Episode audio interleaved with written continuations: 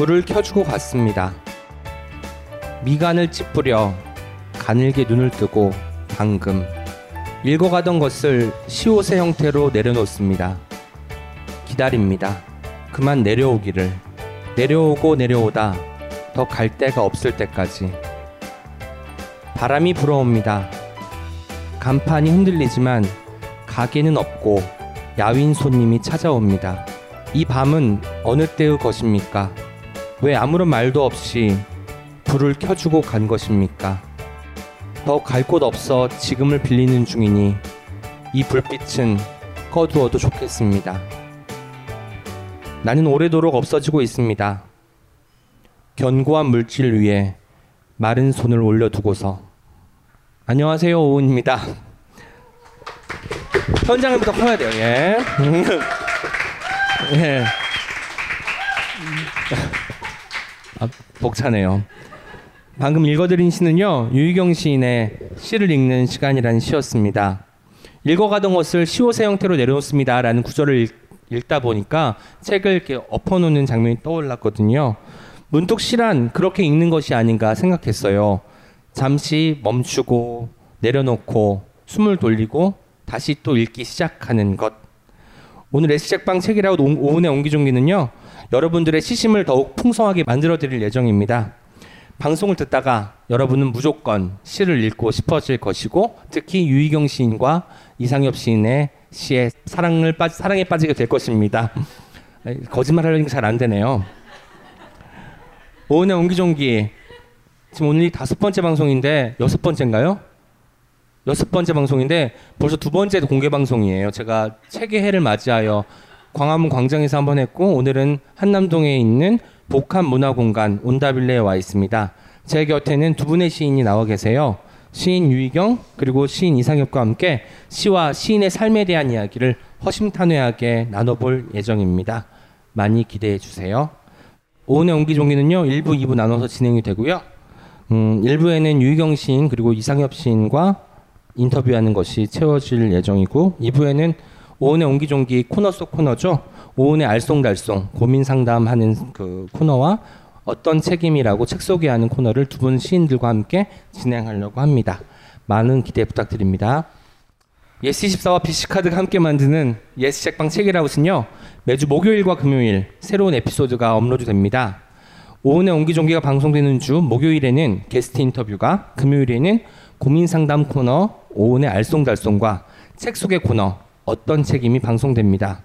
그럼 본격적으로 책읽아웃 오은의 옹기종기 공개 방송 시작해 볼게요. 빵 예스 책빵 예스 책빵 예스 책빵 예스 책빵 예스 책빵 Check it out. 예스 책방 책읽아웃은 예스 24와 BC카드가 공동 제작하는 도서 팟캐스트입니다. 먼저 인사를 좀 드려야겠네요. 앞에 계신 분들께 자기 소개는 하지 마시고 안녕하세요 정도만 인사 좀 부탁드립니다. 안녕하세요. 목소리 너무 좋죠. 진행을 오늘 해주시면, 해주시면 좋을 것 같아요.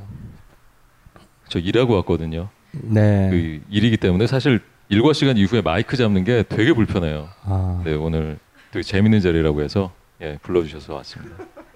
아, 말씀하세요. 아니, 여기도 안녕하세요는 해야죠. 네. 어, 이상엽 시인이랑 같이 방송하는 거 되게 부담스럽네요. 네, 안녕하세요. 반갑습니다. 유희경이라고 합니다. 네. 이제 시작일 것 같지만 아직도 오프닝이 끝나지 않았어요. 좀 기다려 주시고요. 두 분의 시집 제목을 연달아서 읽는 게 재밌더라고요. 우리에게 잠시 신이었던 사람은 모두 울고 난 얼굴. 비문 같지만 뭔가 어울리는 것 같아서 제가 이렇게 써놓고 혼자서 키득거리며 웃던 게 생각이 납니다. 남의 대본 훔쳐보시는 거 아니에요. 최근에 시집 출간한 유희경 시인과 이상엽 시인 한 자리에 모셨습니다. 박수 한번 다시 주세요. 이제 이제부터는 정말 이제 방송에 들어가는 거니까 잘 신중하게 말씀해 주셔야 됩니다. 안녕하세요 두 시인님들 여기 두 분을 만나기 위해서 한 자리에 오신 많은 분들이 계신데요 인사 말씀 정중하게 부탁드립니다. 유희경 시인님부터. 어, 네, 저는 사실 옹기종기에 좀 삐쳐 있습니다. 어, 저는 어떤 일을 할 때 늘 1번으로 오은 시인을 생각하는데 오은 시인은 1번으로 김민정 시인을 생각하더라고요. 그래서 많이 삐쳐 있고요. 지금도 사실 안 풀려 있는 상태이긴 합니다. 예. 그래도 어 제가 정신없는 틈을 타서 약속을 잡아가지고 일단 나왔고요. 네 그렇습니다. 그렇지만 예, 오늘 방송은 최선을 다해서 네, 네 네. 하는 걸로 네, 하겠습니다. 저는 뭐 전혀 안 비쳤고요. 불러주셔서 너무 감사하고 아니 뭐 시집 냈는데 불러준 데가 없더라고요. 거의 그 유일한 불러주시는 곳 중에 하나고 그 저희가 사실 좀 친하거든요. 그래서 친한 사람들하고 같이 방송할 수 있어서 너무 기쁘고 또 여러분들 만나 뵙게 돼서 반갑습니다. 이상엽입니다. 네. 유경 씨께는 제가 뭐 개인적으로 사과를 할 것까지는 없을 것 같아요. 사실 저 혼자 힘으로 결정할 수 있는 문제가 아니어서 아니요 뭐 2번도 없었어가지고 시인이 연속 두 번 나오는 게 조금 모양새가 그럼 아, 그랬다는 건 있죠. 3번은 네. 네, 오늘 이야기만 하다 끝날 것 같습니다. 근데 빤하지만 짚고 넘어가지 않을 수가 없어요. 여러분 두 분은 오은의 옹기종기 들어보셨는지 먼저 질문 드리고 싶어요. 이상엽 시인님. 그 트위터나 뭐 SNS에 네. 예, 올라온 것들을 좀 봤습니다. 방송을 듣진 않으셨고요. 아 방송 죄송하지만 요즘 제 방송이 너무 바빠가지고요. 남의 방송을 들을 시간이 없었습니다. 남의 이제부터 방송이라뇨. 열심히 예, 듣겠습니다. 이제부터 제 방송이 될 것 같고요. 네. 정말 어처구니가 없네요. 유희경 시인 어떠십니까? 저는 네 자주 듣죠. 네, 계속 아 저 때 내가 나갔으면 참 좋았을 텐데라는 생각을 하면서 예, 계속 듣고 있습니다. 네. 네. 본격적으로 시인들과 이야기를 나누기 전에 두 분 시인님들 소개부터 해드리도록 하겠습니다. 저희 왜요? 이제 와서 예. 인사 다 하고? 저희 작가님이요 이 소개 코너에 심혈을 기울이십니다. 지난주에 장강명 작가님이 나오셨을 때 영혼을 털리고 가셨다는 표현을 쓰셨습니다. 사람을 쓰는 것이 아니냐라고 할 정도로 박박 긁어다가 완성을 하는 소개 글을 읽어드릴게요. 먼저 유희경 시인 소개 나갑니다. 시인, 서점 주인, 유희왕, 2008년 조선일보 신춘문예에 티셔츠에 목을 넣을 때 생각한다로 등단. 올해로 등단 10년차 시인이다. 한국예술종합학교에서 극작을 전공한 유희경은 사실, 사실 2007년 희곡 별을 가두다로 극작가로 먼저 데뷔했다. 실선, 부부의 식탁, 별을 가두다 등을 무대에 올린 적이 있다. 희곡 창작 집단 독에 소속되어 활동 중이며 2015년에는 독의 첫 희곡집 당신이 잃어버린 것을 출간했다. 하지만 유희경은 천생 시인, 섬세하고 예민한 성격이라 남들은 그냥 지나치곤 하는 것도 잘 지나치지 못한다. 그런 자신의 눈에 포착된 작고 사소한 일상의 모습을 시로 담아내는 것이 좋다. 완성된 시보다 시를 쓸 때의 감정을 훨씬 좋아하는 이유. 세 권의 시집, 우리에게 잠시 신이었던 당신의 자리, 나무로 자라는 방법.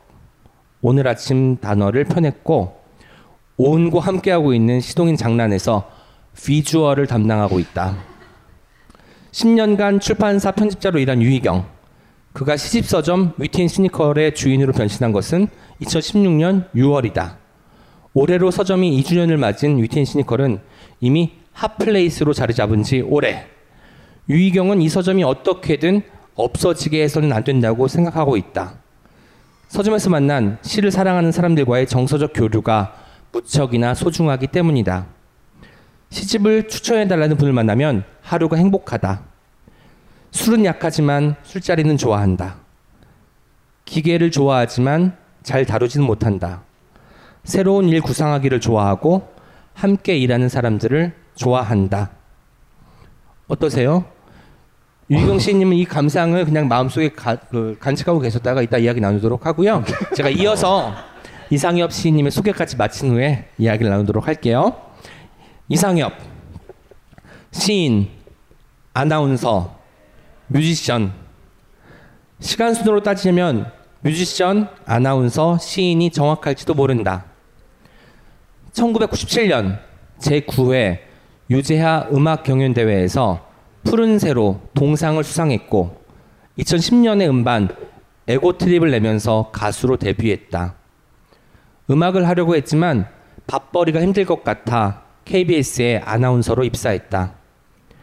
2002년 KBS 아나운서가 된 이상엽은 2009년 KBS 1TV 바른말 고운말 2013년 KBS 2TV 추정 60분 등을 진행했고 파업 때는 맨 앞줄에서 북을 쳤다.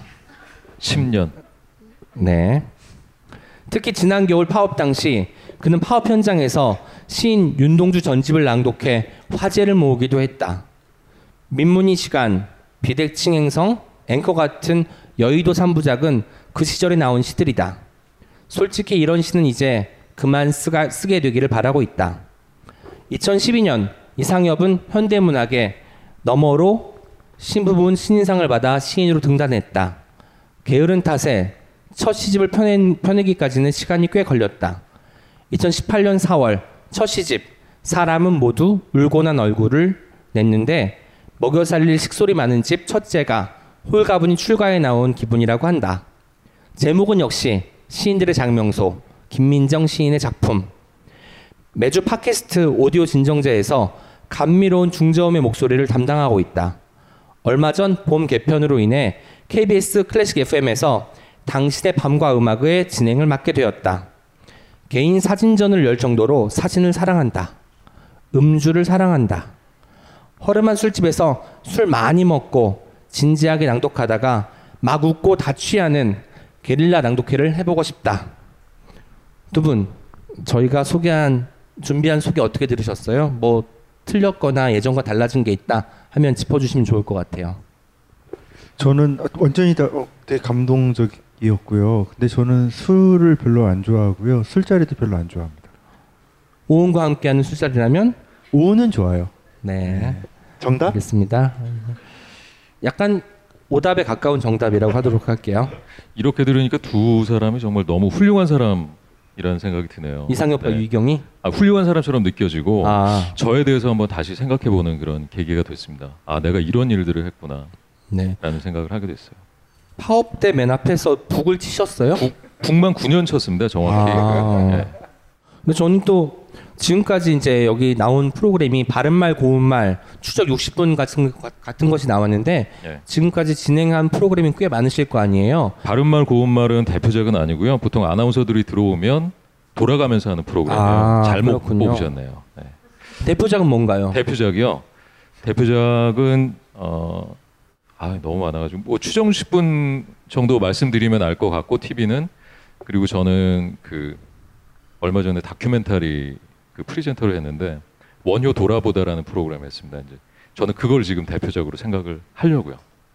엄청 좋아하신 좋아하신 좋아하신 것 같아요. 원효 그거 나왔을 때 홍보를 많이 하셨죠. 네, 네, 꼭 보시길 바랍니다. 네, 다시 저- 보기로 하실 수 있고요. 네, 저희 다시 볼 테니까 네. 책이라운 많이 사랑해 주세요. 사랑하겠습니다. 네. 유경 시인은 완성된 시보다 시쓸 때의 감정을 훨씬 더 좋아한다고 하셨는데 사실인가요? 네, 저는 퇴고할 때가 가장 시, 가장 괴롭고 또 제일 좋아요. 시 쓸 때 그때 제가 시인인 것 같고요. 시 이제 원고 선고하고 나면 예, 시의 그 시에 대한 감정은 완전히 사라져 버리는 것 같아요.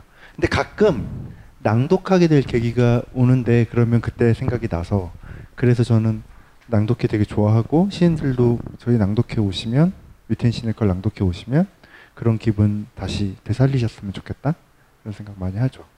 위티인 시니컬에서 낭독회 많이 열리는 거 알고 계시죠? 정작 유희경 시인께서는 시집을 내고 하지 않으셨어요. 제가 그렇게 하자고 졸랐는데 왜 안 하신 건지도 궁금합니다. 아, 아, 전 사실 요즘 너무 바쁘고요. 이상엽 아나운서 아니 이상엽 시인 낭독회도 하고 싶은데 아직 못 하고 있거든요. 너무 그 먹고 살아야 돼서 바쁜 것도 있고 그 다음에 어, 계획하기로는 어, 시 한 권을 통째로 다 읽어보고 싶어요. 근데 그 어떤 계기가 있어야 돼서 좀 기다리고 있는 상황이에요. 예. 네. 이상엽 시인 낭독회도 저 바로 할 줄 알았더니 아직까지 기별이 없더라고요. 그래서 뭐 안 부르더라고요. 예, 아. 아. 무리 바빠도 그렇지 참 저는 유희경 시인한테 삐지는 걸로 하겠습니다. 그러면 서로 이렇게 아, 네. 그럼 제가 이상엽 시인한테 삐지면 되는 건가요? 그럴 일을 좀 만들어 볼까요? 네. 만들 수 있죠. 한 번도 듣지 않았대요 지금까지. 오은 시인이랑의 관계는 삐짐으로 시작해요. 일단 기본적으로 삐쳐 있고 그걸 풀어가는 과정. 네 진행할게요. 먼저 저희는요 인터뷰 시작 전에 deep and slow 질문을 드립니다. deep and slow 깊고 느린 질문이란 뜻이잖아요. 아주 천천히 생각해야만 겨우 답을 찾을 수 있는 질문을 드리고요. 저희의 오늘 인터뷰는 이 질문에 대한 답을 찾아가는 여정이라고 생각하시면 될 것 같습니다. 인터뷰 마지막 단계에 이에 대한 답을 해주시면 됩니다. 오늘 이 두 시인분께 드리는 deep and slow는 이것입니다. 어떤 사람이 시를 잘 쓸까요? 란 어려운 질문이지요? 오은이죠, 오은. 오은이 시를 잘 쓰죠. 아니죠. 아닙니까? 그러니까 오은의 어떤 면이 시를 잘 쓰는 건지를 생각하시면 될 것 같아요. 깊이 있게 천천히. 네, 이제 본격적으로 오은의 옹기종기를 시작해 볼까 합니다. 요새 이제 시집 나오고 두 분 다 많이 바쁘실 것 같은데 어떻게 지내시는지 근황 이야기 아직도 하고 있어요. 하고 시작할게요. 바쁘고요. 어, 아니요, 아니요. 시를 시집을 내면 되게 많이 마음앓이를 해요. 그게 그 시집이 부끄러워서도 아니고요. 시- 탈고했다는 기분 때문도 아닌 것 같아요. 그 까닭을 도대체 알 수가 없는데 어, 마음앓이를 이번에 되게 많이 심하게 했습니다. 그래서 그 뭐 살이 빠져 나갈 정도로 괴롭더라고요. 마음 많이 괴로워서 어 그래서 일들을 많이 벌려놨는데 그걸 수습하느라고 요즘 정신없이 살고 있는 것 같고요. 그래서 이렇게 시집을 내고 이렇게 축하하는 자리 막 이런 것도 저는 만들지 못했어요. 만들기도 싫었고 그랬습니다. 되게 무기력하게 보냈던 것 같고 천천히 메꿔지는 것 같아요. 메워지고 있는 것 같아요. 네. 얼마나 힘들었으면 살이 빠지는 것도 아니고 빠져나간다고 표현을 할까요? 그 정도로 많이 빠져 보이네요. 네, 마- 많이 빠졌어요. 예, 많이 네, 빠진 것 많이 같아요. 빠졌어요.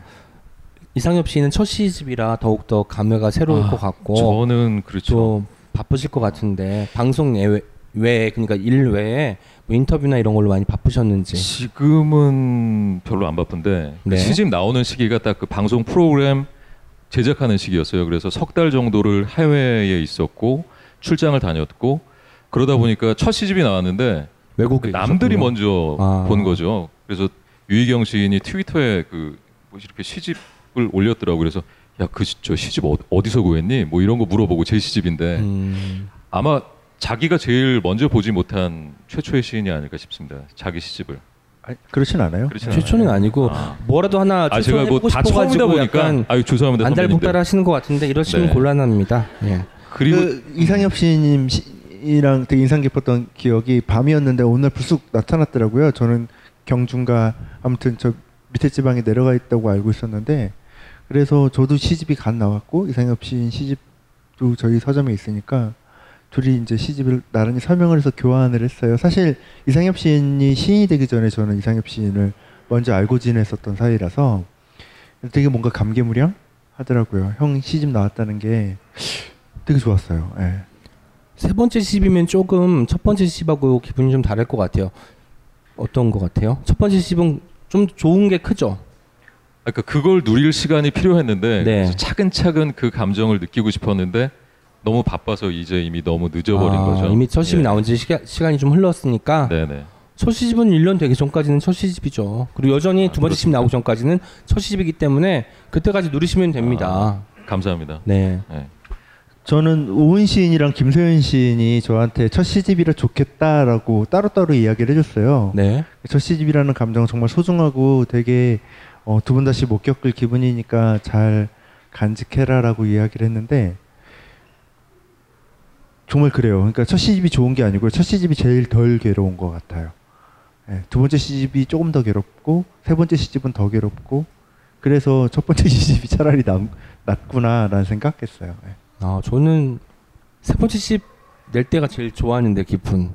사람마다 다른 모양이에요. 예. 저는 그 정하나 시인님이랑 이상하게 시집이 겹쳐서 내거든요. 네네. 근데 첫 번째 시집 낼 때 정하나 시인 시집을 보고 지하철에서 펑펑 울었어요. 그날이 오은 시인 신년 할애식이었어요. 아, 그 오은 시인 신년이 되면 오은 시인님을 가서 뵙고 인사드리고 아침을 얻어먹 이렇게 점심을 얻어먹는 전통 같은 게 있었는데 그, 그런 거 없습니다, 여러분. 그 그냥 길에 만난 것이죠.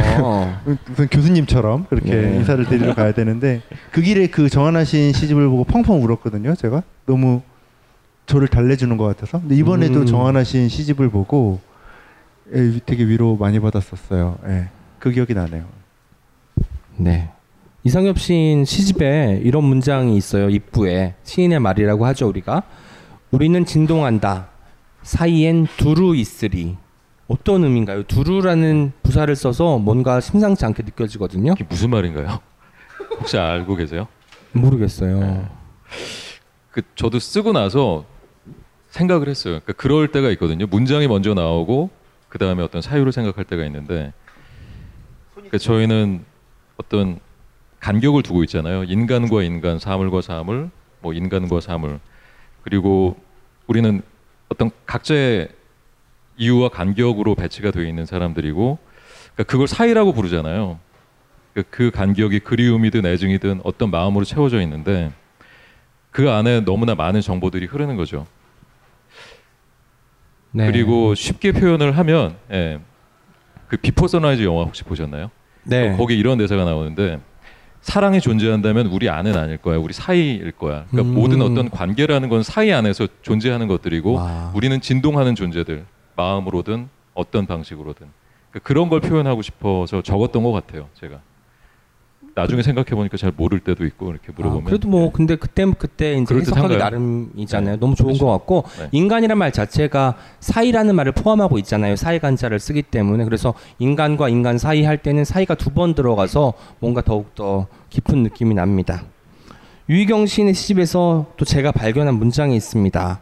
마치 마- 또 여기도 시인의 말인데요. 어려운 말이에요. 나타나지도 않았고 사라지지도 않는 우리들의 옛 마음에게 라는 문장이 있는데 이 문장에 대해 설명 좀 해주세요. 어, 우리는 늘 감정을 유보하고 어떤 것을 기다린다고 생각해요. 그래서 어, 기다린다는 건 나타나지 않았다는 이야기이고 나타나지 않은 것이 도무지 잊혀지지 않는 게 사람의 마음, 사람의 감정이 아닐까 생각을 해요. 그래서 어, 이런 문장을 썼는데 어 되게 부끄럽네요. 제 시집을 이렇게 공적인 자리에 나와서 이야기하는 게 이렇게 질문을 받는 것도 처음인 것 같고요. 예, 되게 신기하네요. 예. 대답은 안 하시고 신기하다고 하시고 이 무슨 뜻이에요. 도대체? 예? 무슨 뜻입니까? 지금 얘기했잖아요. 그러니까 이게 어떤 기다림, 사람의 기다림. 저는 늘 시를 기다리는 것 같고 어떤 사람을 기다리는 것 같고 어떤 새로운 감정을 기다리는 것 같아요. 지금 당장 내 앞에 나타난 것보다 그 뒤, 그 다음을 생각하는 것 같고 그게 어, 그 사이 그 간격이 아까 사이 얘기했었는데 그 간격에 있는 게 어떤 신적 존재인 것 같고 신적인 어떤 것인 것 같고 그래서 예, 나는 기다린다는 의미로 이런 문장을 적었어요. 예. 네, 오늘은 사이와 간격 그리고 그것을 채우는 이야기로 아마 인터뷰가 진행되지 않을까 싶습니다. 앵커, 기록, 저절로 하루 등에서 이상엽 시인은 아나운서의 목소리를 그대로 드러냅니다. 한 인터뷰에서는 이런 말도 하셨어요. 나만 쓸 수 있는 이야기는 무엇인가? 라는 질문에 집중했다고 하셨거든요. 정확히 나만 쓸 수 있는 이야기란 어떤 것을 의미하는 걸까요? 시를 잘 쓰는 분들은 너무나 많잖아요. 오은 시인도 너무 잘 쓰시고 유희경 시인도 그렇고 왜 이러세요? 그런 말은 안 하셔도 됩니다. 소재 자체를 선점하는 게 중요하다는 생각이 드는 아, 거죠. 그리고 저만 쓸 수 있는 이야기라는 것은 제가 직업적인 어떤 특수성으로 만들어진 체험들 그거를 통해서 만들어낸 시들 그 거기서 느낀 감정들은 그래도 제가 제일 잘 표현할 수 있지 않을까. 뭐 DJ가 뭐 주인공이라든지 아니면 그 아까 말씀하신 여의도 삼부작 같은 것들은 제가 아니면 그렇게 네. 표현하기 힘들 수도 있겠다는 생각이 들었거든요. 그 현장에 있는 사람만이 기록할 수 있는 어떤 것이 증언 같은 것이니까요. 예. 그 뭐 앵커라는 시도 그렇지만 그 뉴스 진행하는 사람을 추체험을 통해서 그 사람의 감정을 표현할 수도 있겠지만 그 직접 해본 사람은 또 다르거든요. 그, 네. 아, 뭐 자랑이 아니라 예. 저는 그래서 그런 것들을 좀 더 쓰고 싶어요. 제가 잘할 수 있는 것들. 네, 알겠습니다. 마음에 안 드세요? 아니 잘 듣, 앞으로 듣는데 계속 써도 될까요? 이런 그럼요. 저는 앵커 시 제가 네. 뭐 라디오 방송에서 소개한 거 알고 계시잖아요. 아, 알고 있습니다. 예. 네. 유희경 시인은 우리에게 잠시 신이었던 출간 당시에 이런 말을 했어요. 이번 시집을 내면서 진짜 어른이 된 것 같아요. 왜 그랬을까요? 그리고 또 SNS에는요. 시집을 한 권 내면 몇 년치는 한꺼번에 늙는 기분입니다라는 말도 하셨는데 이 두 개를 같은 맥락으로 파악해도 될까요? 어, 아니 좀 조금 다른 내용인데요. 네. 얼마 전에 어떤 커피숍 거울 커피숍에 가서 화장실에 들렀어요. 그래서 거울을 보다가 앞머리를 쓸어 넘겼는데 흰 머리가 장난 아니게 많이 나오는 거예요. 그래서 아 내가 늙었다라는 생각을 해가지고 그런 트윗을 올렸는데 첫 번째 시집은 아무래도 소년의 감정이 많이 나왔다고 이야기를 들었고 실제로도 그랬던 것 같아요. 그러니까 수습하지 못하고 정해지지 못하는 것들에 대한 방황, 갈등 이런 거였는데 이번 시집은 어, 담으려고 했던 것 같아요. 제가 음. 저질러 놓았던 것들을 담고 그다음에 어, 뒷면을 보려고 하는 것 저지레가 아니라 수습하는 과정 에 들어섰다고 생각을 했어요. 아, 그게 음, 저 스스로를 키워가는 과정? 네. 이거 아 내가 자라나는구나라는 생각도 했고요. 그게 저를 되게 이번 시집에서 만족하게 만드는 어떤 지점인 것 같아요. 네. 시집 서점을 운영하는 게 시 쓰는데도 영향을 주고 그런 것이 있을까요? 예, 좀 많이 있는 것 같아요. 특히 뭔가 좀 체념하는 듯한 태도. 저는 그게 체념이라고 받아들이 체념만이라고는 받아들이고 있지 않은데 체념하는 태도가 시집 서점을 하면서 예, 아 이제 나도 모르겠다 이런 생각들을 많이 하게 되는 것 같은데요. 예. 또 이상엽 아나운서 같은 경우도 시인이지만 아나운서니까 프로그램을 맡게 되면 원래 시를 쓰는 어떤 정기적인 시간 같은 것도 조절이 조절이 필요하잖아요. 그러면 원래 밤에만 쓸 수 있는 글, 낮에만 쓸 수 있는 글이 있을 것 같고 그때의 그 감수성이 필요할 것 같은데 그런 것들을 잘 바꾸시는 편인지도 궁금해요. 일단 저는 여러 개의 자기를 갖고 있다고 생각하고 음, 밖에서 메모한 것들을 회사로 가져와서 회사에서 시를 써요. 저는 회사에서 시를 쓰거든요. 시를 정리하는 건 회사에서 하는 이유가 뭐냐면 일하는 저는- 시간에 네? 일하는 시간에 네, 저는 일단 종이로 뽑아서 봐야 제가 쓴 시를 느낄 수 있는데 이게 집에서 하면 여러 번 출력을 하면 이 종이 출력값. 종이값이 들잖아요. 아, 그래서 정말 시 한 편 한 100번 정도 고치는 것 같아요. 그럼 음. 100장의 종이가 필요한데 편하게 그냥 회사에서 이렇게 네, 쓰면서 네. 이 방송을 부디 KBS에서 쓰지 않았으면 하는 아이 죄송합니다. 수신료 내시는 네. 예, 많은 분들 아, 그렇게 쓰고 싶진 않았는데 앞으로 좀 줄여서 예, 쓰겠습니다. 이상엽 아나운서 목소리 너무 좋잖아요 시인 왜냐면 제가 예전에 엔포털의 블로그를 열심히 운영할 때 에고트립 그러니까 이상엽 시인이 몸담은 1인 밴드의 몽유도원도란 노래를 BGM으로 오랫동안 걸어둔 적이 있어요. 근데 이렇게 좋은 목소리도 한 100번 들으니까 질리더라고요. 여러분 제 목소리 많이 사랑해 주시라고 말씀드리는 거고요. 두 시인께 정말 묻고 싶었던 질문이 하나 있어요 정말 너무너무너무 좋아해서 여러 번 읽은 시집이 있다. 그 시집이 어떤 시집인지 오은 시인 시집을 제외하고 말씀해 주시면 감사하겠습니다.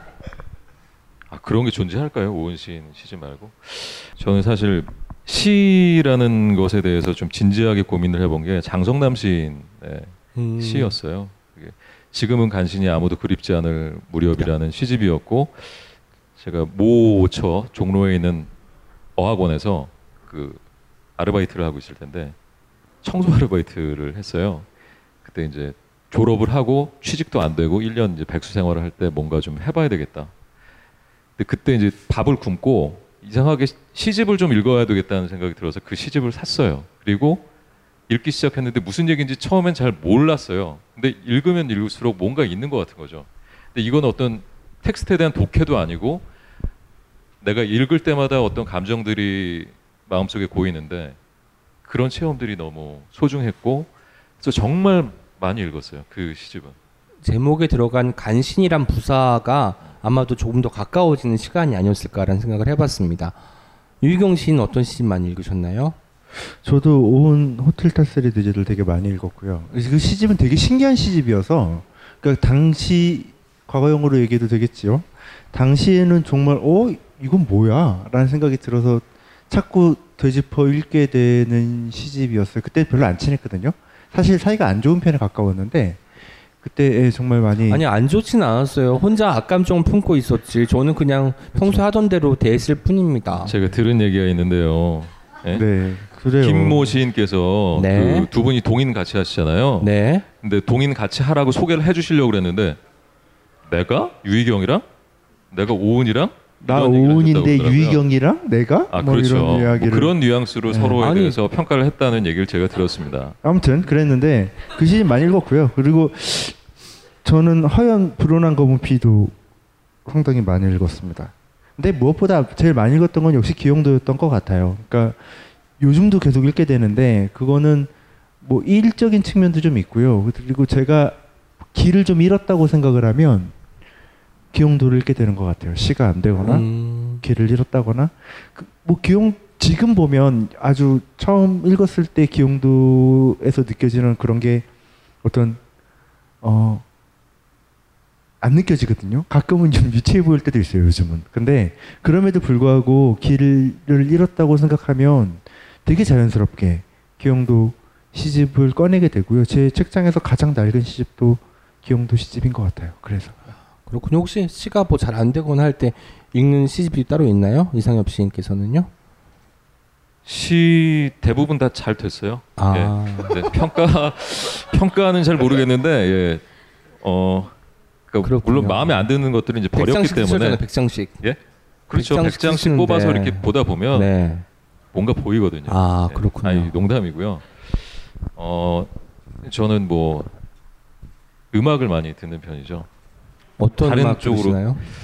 일단 뭐 일 때문에 저희 클래식 음악도 많이 음. 듣고 제가 기타를 좋아하기 때문에 그 핑거 스타일 기타 곡들 그러니까 기타 한 대로 멜로디와 반주와 어떤 퍼커션 느낌을 만들어내는 그런 장르가 있는데 그런 음악들을 들으면서 좀 마음을 다잡고 영감을 좀 끌어내는 편입니다.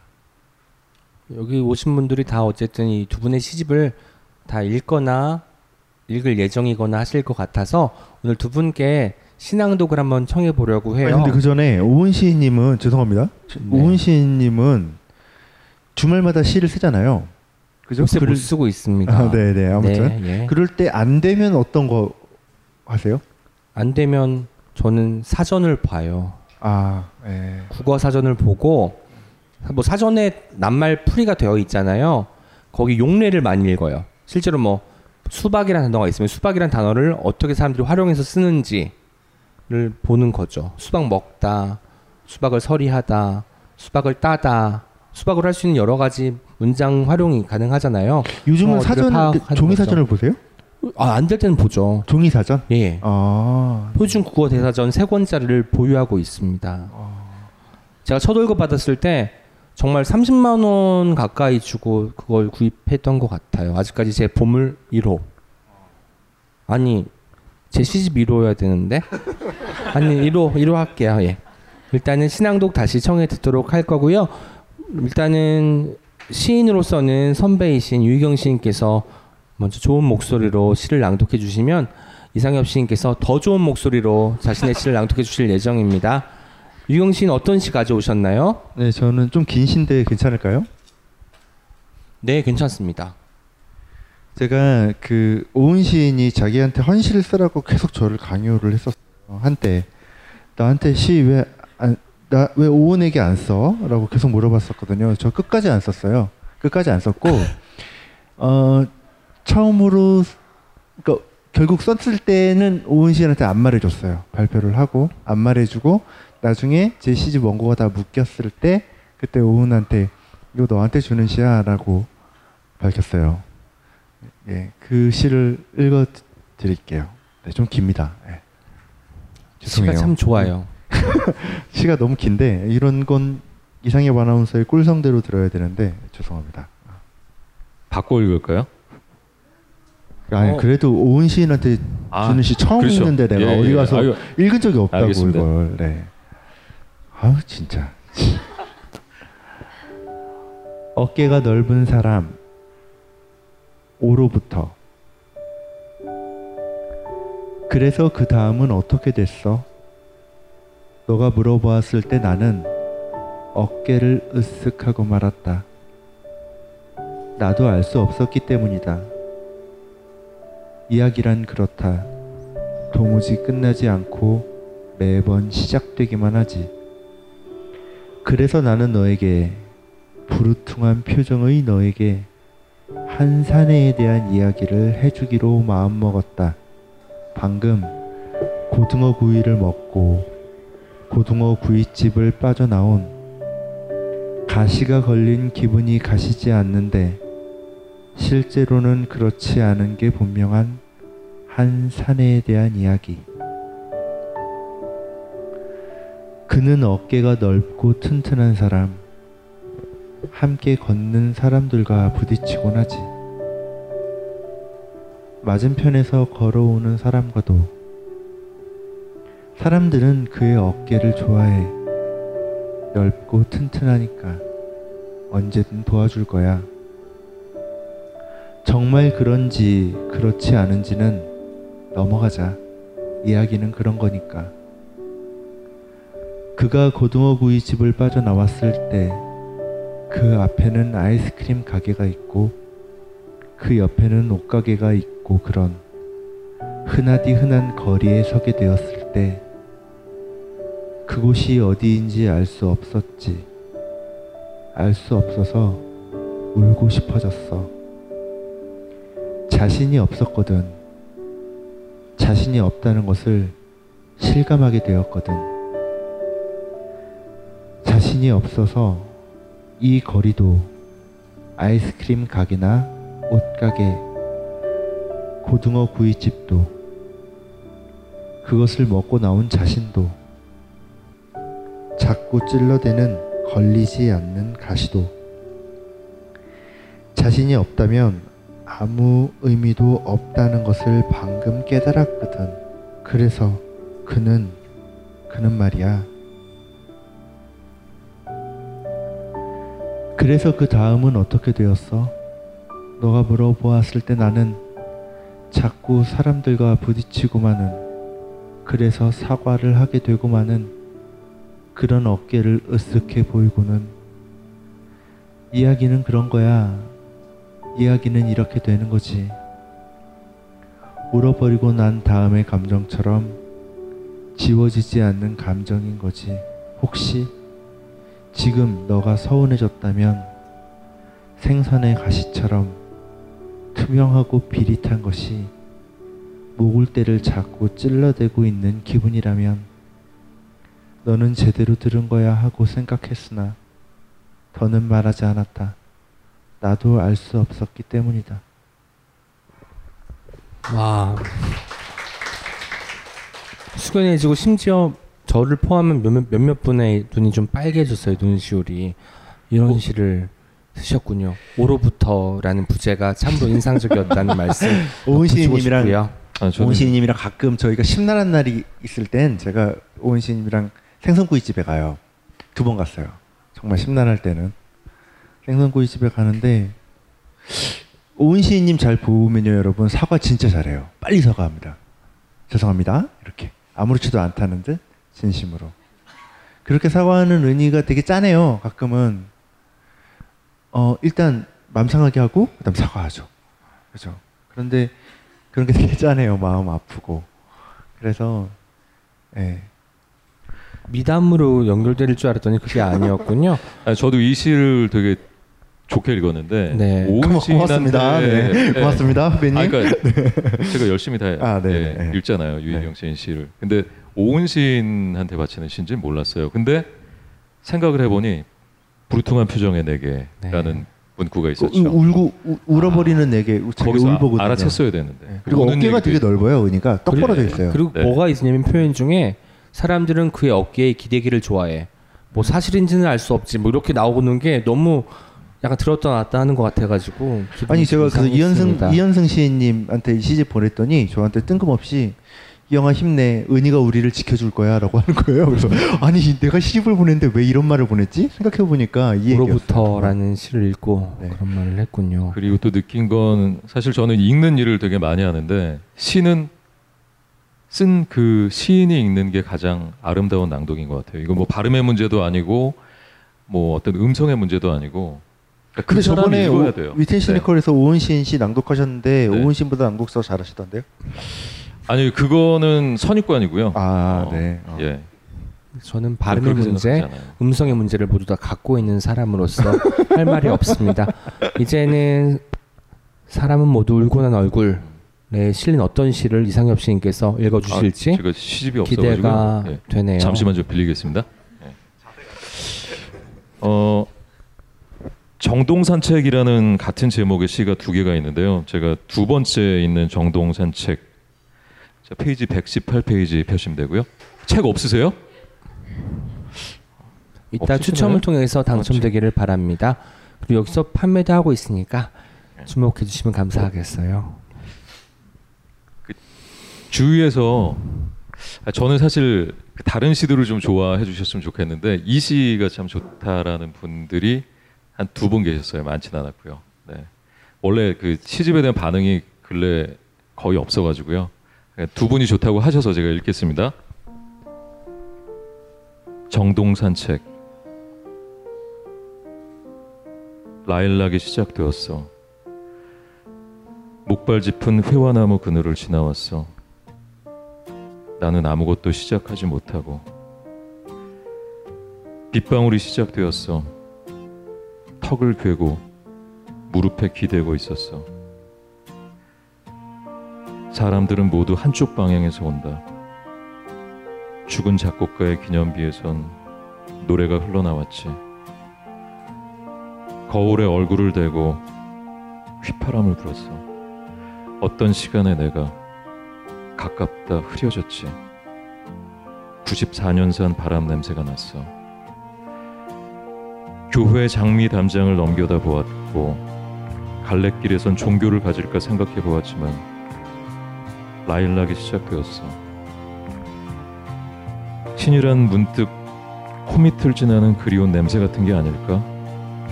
그걸 매일 기억하는 일이 기도가 아닐까 생각했지만 빗방울이 시작되었어.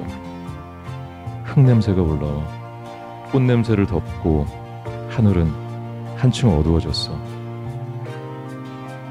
담배를 끊었지만 나는 자주 연기 속에 있었고 광화문 구름 밑에 검은 거인은 길을 돌아가면 어른이 된다고 했지. 박수 한번 주십시오. 와. 저 좋네요. 담배 다시 피고 있고요. 네. 네. 죄송합니다. 거짓 시에 거짓말을 해서.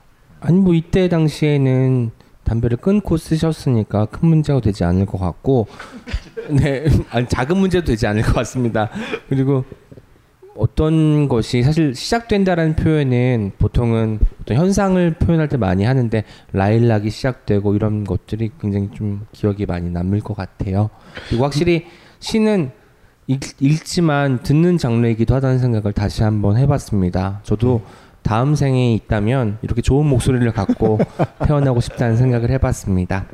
아니 저는 이상엽 시인 시집 이번 시집을 읽으면서 사실 전에 먼저 봤어요. 묶는 과정에 있어, 같이 있었기 때문에 봤는데 시집으로 묶이면 완전히 달라지거든요. A4지에 뽑았을 때랑 교정지에 뽑았을 때랑 또 시집으로 묶였을 때랑 그냥 예민함 예민하게 구는 게 아니라 정말 느낌이 많이 다른데 이상엽 시인의 이번 시집을 보면서 어떤 생각이 들었냐면 왜 우리가 다큐멘터리를 볼 때 어떤 장면이 영화보다도 더 서정적으로 보일 때가 있잖아요. 그런 화면이 잡히잖아요. 그럼 그게 리얼하다는 이유 때문에 감탄이 나오거든요. 영화는 필터를 쓰든 연출을 하든 해서 어떤 다른 장면을 보여주려고 하는데 다큐멘터리는 리얼이니까. 근데 이상엽 시인의 시집 시는 시 중간 중간에도 그런 게 있고요. 시 전체적인 느낌도 약간 그런 느낌을 줘요. 그러니까 다큐멘터리에 어떤 사막 장면이 나왔을 때 그게 너무 너무 아름답게 보이는 리얼하게 아름답게 보이는 그런 장면들이 이상엽 시인 시에는 있는 것 같아요. 정동산 책은 그 특히 그 서정적인 느낌이 아주 강해요. 네. 좋, 좋았어? 얘기입니다. 네. 고마워요. 네. 네. 네, 아, 훈훈한 마무리가 될 것 같은데 이제 1부의 거의 끝자락이에요. 제가 시에 대한 질문을 한 개만 더 드리고 여러분들이 저기 작성해 주신 메모지에서 몇 개의 질문을 뽑아서 드리도록 할게요. 음, 저는 사실 시인이라는 그 정체성 혹은 뭐 직업에 가까운 어떤 말을 할 때마다 사람들이 편견을 가지고 바라보는 경우가 많이 있었거든요. 여러분 두 분도 시인이라고 자기 자신을 소개할 때 가장 많이 들었던 말이 어떤 건지 그리고 그 중에서 기억나는 말이 있다면 한 말씀 들려주시죠. 저는 네. 그런 얘기를 듣죠. 일단 직업이 있으니까 야 너 시도 쓰냐? 아 시도 아, 쓰냐. 음반도 내더니 가지가지 하는구나. 뭐 이런 반응이 음. 예, 제일 많았고요. 실제로 그렇게 얘기를 해요? 면전에 대고? 아, 친한 사람들은 그렇게 와, 얘기해요. 예. 너무한다. 진짜. 예. 그 그런 사람들과 친해질 수 있다는 거를 유희경 시인께서는 제 인정할 수참 없고 좋아요. 용납할 수 없다는 저는 거죠. 그런 사람들이랑 친해질 수가 없어요, 진짜. 음. 그럼 유희경 시인은 어떤 네. 말씀을 들으셨을 어, 이상 때 시인님 말씀 다 네. 하신 거예요? 아니요, 예, 다 끝났습니다. 아, 네. 네. 죄송합니다. 아, 저는 오늘 가능하면 말을 좀 덜 하려고요. 자꾸 말을 하다 보면 진행하고 싶어지고 물어보고 싶어지고 아니, 원래 저는 때문에 모든 행사에 게스트로 나갈 때는 밥값은 해야 된다는 말이 나와야 한다고 봐요. 네. 진행자는 거들 뿐이에요. 최선을 다해 주시면 감사하겠습니다. 저는 뭐 그 뭐 그런 딱히 눈빛으로 얘기하니까 제가 듣는 건 없는데 이런 이야기가 제일 당황스러워요. 가끔 듣는 얘기. 본인이 쓴 시 좀 읊어봐요. 음. 예. 심지어 외워봐요 이런 경우도 있잖아요. 맞아요. 그러니까, 어. 어떻게 외워 그걸? 여기- 아니 읊, 읊어 난 시를 읊다라는 표현도 너무 싫은데. 맞아 읊다라고 해요. 어. 여기 분위기도 그러더라. 좋은데 시 한 수 읊어봐. 음. 라고 저도 많이 들었고요. 예, 사실 저도 여기 한 대목만 보태자면 제가 이제 뭐 식당이나 뭐 호프집에서 잠깐 화장실에 가기 위해서 자리를 이- 일어나잖아요. 그럼 이런 질문을 받을 때가 있어요. 어디가? 뭐 갑자기 떠올랐어 영감 같은 거? 너무 충격 받아가지고 할 말을 잃어버렸죠. 맞아, 맞아. 그런 경우 있어요. 화장실 맞아. 갔는데 그래서 정말 뭔가 떠올랐어야 될 것 같은데 뭔가 좀 슬펐던 기억이 있습니다. 맞아. 꼭 뭐 어떤 인상 깊은 장면 보면 네. 아 시인님한테 아주 좋은 영감 하나 생겼네. 아, 맞아요. 뭐 이런 얘기. 다 아마 그런 경험들이 있을 맞아. 텐데 술 먹다가 이렇게 나가면 어. 야뭐 씻을 시간이야? 씻을 시간이구나. 맞아. 아, 그래 그래 어서 가봐. 뭐 이런 느낌의 말들을 많이 들었죠. 다 경험이 있구나. 질문 하나 더 드리고 싶어요. 네. 혹시 시인이라서 하지 못하는 일이 있다면 그거는 뭐 거의 사람이어서 하지 못하는 일하고 같지 않을까요? 시인이어서 아. 못하는 일이 있을까요, 유희경 씨? 글쎄요. 아, 생각 어. 저도 이 질문 받고 어 이거 되게 재밌는 질문이다라고 생각을 했는데 그런 건 딱히 없는 것 같긴. 우은 시인님 혹시 있으세요? 시인이라서 소설을 쓰지 못하겠어요. 뻥치지 마세요. 아이고. 소설도 아니 잘 시- 쓰실 것 같은데. 쓰셨잖아요 예전에. 네, 좋은 예. 의견 감사하고요. 이제 독자분들 시인님 잠깐만요. 네, 예, 왜요? 소설 쓰신 건 어, 소설 쓰셨잖아요. 예전에 그 네. 모 문예지에 종심에도 올라갔었다고요. 아, 그 정심에 올라갔는데 예. 사실 저를 더 이상 소설을 쓰지 못하게 만드는 구절이 있었습니다. 심사평에서 큐로 시작하는 음식을 먹고 싶었어. 아니 그런 제목은 아니었고요. 아니 예, 아. 그런 게시 아, 소설의 시작은 그렇게 되는데 네. 얼마나 얘기를 본인이 많이 했으면 제가 이 친구의 소설을 읽어본 적도 없는데 그 첫 문장을 외우고 있겠어요. 첫 문장은 아니고 3챕터쯤엔 첫 문장이에요. 아 네. 이제 청취자분들 질문을 읽어 드릴게요. 사실 저희가 준비한 질문하고 도 비슷해서 제가 같이 엮어서 드리도록 하겠습니다. 유경 시인은 시인이면서 서점 주인이고요. 이상엽 시인은 시인이면서 아나운서잖아요. 시인으로서의 나와 아나운서의 나, 시인으로서의 나와 서점 주인으로서의 나가 많이 다른가요? 어떤 자리일 때 좀 더 편안한 나 같은지 궁금합니다. 저는 혼자 있는 걸 좋아해서요. 이렇게 막 부대끼는 걸 별로 좋아하지 않아서 시인일 때가 제일 좋아요. 완전 음. 다릅니다. 시집 서점 주인으로서의 유의경은 비굴해지기도 해야 되고요. 때로는 마음에 없는 소리도 해야 되고 마음에 없는 표정도 지어야 하는데 시인일 때는 그런 게 필요가 없어요. 그래서 되게 좋아요. 누가 말도 안 시키고요. 씻을 때는 제가 씻을 때 아무것도 못 듣기도 하지만 아무 아무도 저한테 말 걸지 않아요. 그래서 가끔 되게 보고 싶어요. 씻을 때내 음. 표정이 어떻길래 아무도 말을 걸지 않을까 뭐 이런 생각. 서점에서 심지어 씻을 때도 그래요. 계산 딴 데서 제가, 해요. 제가 알려드릴게요. 유경 시인께서 저도 시 쓰고 있으면 가까이 갈 수가 없어요. 눈에서 레이저가 나와요. 정말로 그런 느낌이 납니다. 오은신 강렬한 느낌 때문에 오은신 범접할 수 없어요. 오은신님은 입술을 깨물어요. 씻으실 때. 그거는 이렇게 뭔가 머리 굴리는 소리가 막 들려. 굴러가는. 네, 저는 시는 머리로 쓴다고 생각합니다. 가슴 아니에요. 이상엽 시인께서는 아나운서 이상엽이 편하신지 시인 이상엽이 편하신지 아니면 어쩌면 뮤지션 이상엽이 편할 수도 있을 것 같아요. 앞서 말씀드렸지만 저는 마이크 들고 있을 때 제일 불편하고요. 네. 지금 근데 뭐 에고 트립 해체 아직 안 했어요? 저 혼자인데 저 혼자 해체를 할 수 있나요? 아. 1인 프로젝트잖아요. 그러니까요. 뭐 자아 분열을 해야? 아니면 어떻게 해야 되는 거지? 일단 현대인들은 참 여러 개의 자기를 갖고 있는 것 같아요. 그러니까 그때 그때 꺼내 쓰는 나. 그러니까 여러분들이 가족들을 대할 때 나와 또 사회생활할 때 나, 그리고 뭐 친구들 대할 때나 너무나 다르잖아요. 그 그런 자기들을 다 갖고 있고 저는 방송을 할 때 나, 그리고 음악을 할 때나 뭔가 조금씩 다르고 스위치를 키면 바뀌는 것 같아요. 그리고 도망 다닐 수 있고 그게 좋아요. 그러니까 아나운서를 하다가 아 이거 너무 힘들면 그냥 시인 모드로 변환을 하는 거죠. 마음속에 어떤 가상의 스위치를 키고 그리고 유희경 시인도 마찬가지지만 저도 혼자 있을 때가 정말 좋고요. 특히 혼자 술 마실 때 너무 좋아요. 그 술잔을 이렇게 보고 있으면 혼자 뭔가 어떤 심연이 나를 들여다보는 그런 느낌? 네. 아, 이해 안 되세요? 네, 한번 집에 가서 해보세요. 어떤 술이든 상관없어요. 막걸리는 좀 안 비쳐서 그 막걸리만 제외하고 반투명하거나 투명한 술이 좋다 네, 말씀하신 투명한 거죠? 술. 알겠습니다. 사실 술 이야기를 하고 방송을 마쳐야 되니까 좀 이상한데 저희가 오늘 첫 번째로 deep and slow 질문 드렸잖아요. 어떤 사람이 시를 잘 쓸까? 제 생각에는 혼자 있는 것을 좋아하는 사람이 왠지 아닐까 싶은데 여기에 대한 답을 들어보는 시간을 갖도록 하겠습니다.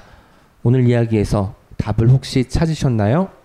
아니 지금 제가 그 대답을 그렇게 생각하고 있었는데 진행자가 그걸 얘기를 해버리면 질문을 어쩌나. 하고 답을 얘기하고 혼자 내려버리고 어떻게 생각하세요라고 그러니까. 얘기를 하는 좋은 게 진행인. 것이죠. 네. 동의합니다. 그 네. 대답은 이미 내가 했으니까 다, 다른 것을 생각하여라 라는 지령 같은 것이기도 합니다. 이상한 진행이네요. 네. 아니 뭐 답을 다시 똑같은 걸 얘기하셔도 될 것 같은데 아 예. 진짜요? 그러니까 좀좀 더 깊이 들어가서 어 혼자를 잘 견디는 사람이 시인이 되는 것 같아요. 결국은 어 정말 끝까지 외로워지거든요. 외로워지는 상황인데 음. 거기서 외로움을 느끼는 것보다 다른 걸 느껴요.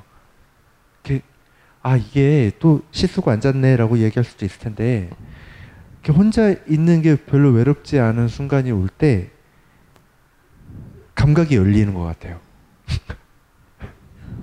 아, 진짜 민망하다. 네, 감각. 아유, 시인이 좋은 갑자기 말씀이에요. 컴퓨터 를 네. 붙이다가 나를 눈이 동그래졌다 쳐다보고 엔터로 있는데 네. 네, 네. 기분이 안 감각이 확 좋으셨던 열리는 것것 같아요. 예. 감각이 열리는 시간이 음. 혼자 있을 때 가능하다라고 하셨고요. 이상엽 시인께서는 어떤 사람이 시를 잘 쓸까? 그 같은 일을 다양한 각도에서 볼 수 있는 사람 그리고 하나를 깊이 응시할 수 있는 사람 음, 그러니까 뭔가 응시를 하면 그 예를 들어서 이모 M사 볼 그 사인펜이잖아요. 이걸 계속 오래 보고 있으면 정말 한 5분 정도 보고 있으면 되게 낯설어 보이거든요. 미시감이라고 하잖아요. 네. 제, 제네이브 뭐 그렇게 얘기하죠. 미시감? 미시감. 오은 시 제목? 감사합니다. 네. 아, 아, 그 얘기를 하고 싶지는. 않았고요. 네. 예. 제 얘기에 집중해 주세요. 네. 시는 나중에 읽으시고 그, 그렇게 몰입할 수 있음을 통해서 어떤 감정이 흘러나온 것들을 문장으로 받아 적을 수 있고 그 문장을 오래 품을 수 있는 사람 그리고 오래 품어서 확장할 수 있는 사람 음, 네. 그런 사람이 아닐까 싶어요. 두 분의 의견에 다 동의가 절로 됩니다. 저 같은 경우는 말을 보태자면 처음을 두려워하지 않는 사람 같아요. 저는 실쓸때 매번 힘든데 엄마가 왜 힘드냐고 넌 지금 이거 십몇 년째 하고 있지 않느냐 라고 하면 지금 쓰고 있는 시는 첫 시니까 한 번도 써본 적이 없는 시니까 어렵다고 하거든요. 근데 그것이 두렵 기보다는 뭔가 해볼만 하고 좋을 때 좋은 시가 나오는 것 같아서 시를 쓸 수 있는 사람은 어쩌면 처음을 두려워하지 않는 사람이라는 생각을 해봤습니다. 저, 잠, 잠시만요. 이거 이 질문 누가 했어요? 작가님이 하셨어요? 오은 시인님이 하셨어요? 제가 했습니다. 그렇지. 어, 너무 답이 멋있더라. 진짜. 아니 사실 작가님이 했고요. 뭔가 이러지 마세요. 예. 지금 저희가 많이 초과되어서 제가 빠른 진행을 하도록 할게요. 네. 지금 앞에 앉아 계신 분들을 보니까 시심이 넘쳐서 모두 시인이 된 것 같습니다. 사실 우리는 모두 시인입니다. 삶의 작은 순간에 관심을 갖고 그 순간을 온 몸과 온 마음으로 기록하는 사람들. 이 사람들이 바로 시인이 아니면 누구겠습니까? 손님 여기 계신 분들이 다 뒤를 돌아봤어. 네. 내일 방송되는 오은의 옹기종기 특집 공개 방송 2부에서는요. 특별히 알쏭달쏭 코너와 어떤 책임 코너를 여기 두 분 시인님들과 함께 진행하려고 합니다. 많이 기대해 주십시오. 그럼 2부에서 뵙겠습니다. 오늘 closing 멘트는요. 유희경 시인 그리고 이상협 시인 두 분과 함께 해보겠습니다. 제가 내일 또 만나요 하면 안녕을 해주시는데 이 안녕을 최대한 어린아이 같이 동심을 마구마구 담아서 해주셔야 됩니다. 해주실 수 있죠? 이 목소리로 어린아이 목소리를 내라고요? 변성기가 빨리 왔다고 생각하면 되니까요. 지금까지 옹기처럼 소박하지만 종기처럼 난데없이 등장하기도 하는 오은과 함께한 오은의 옹기종기였습니다. 내일 또 만나요. 안녕! 빵 예스 책방 예스 책방 예스 책방 예스 책빵 예스 책빵 Check it out.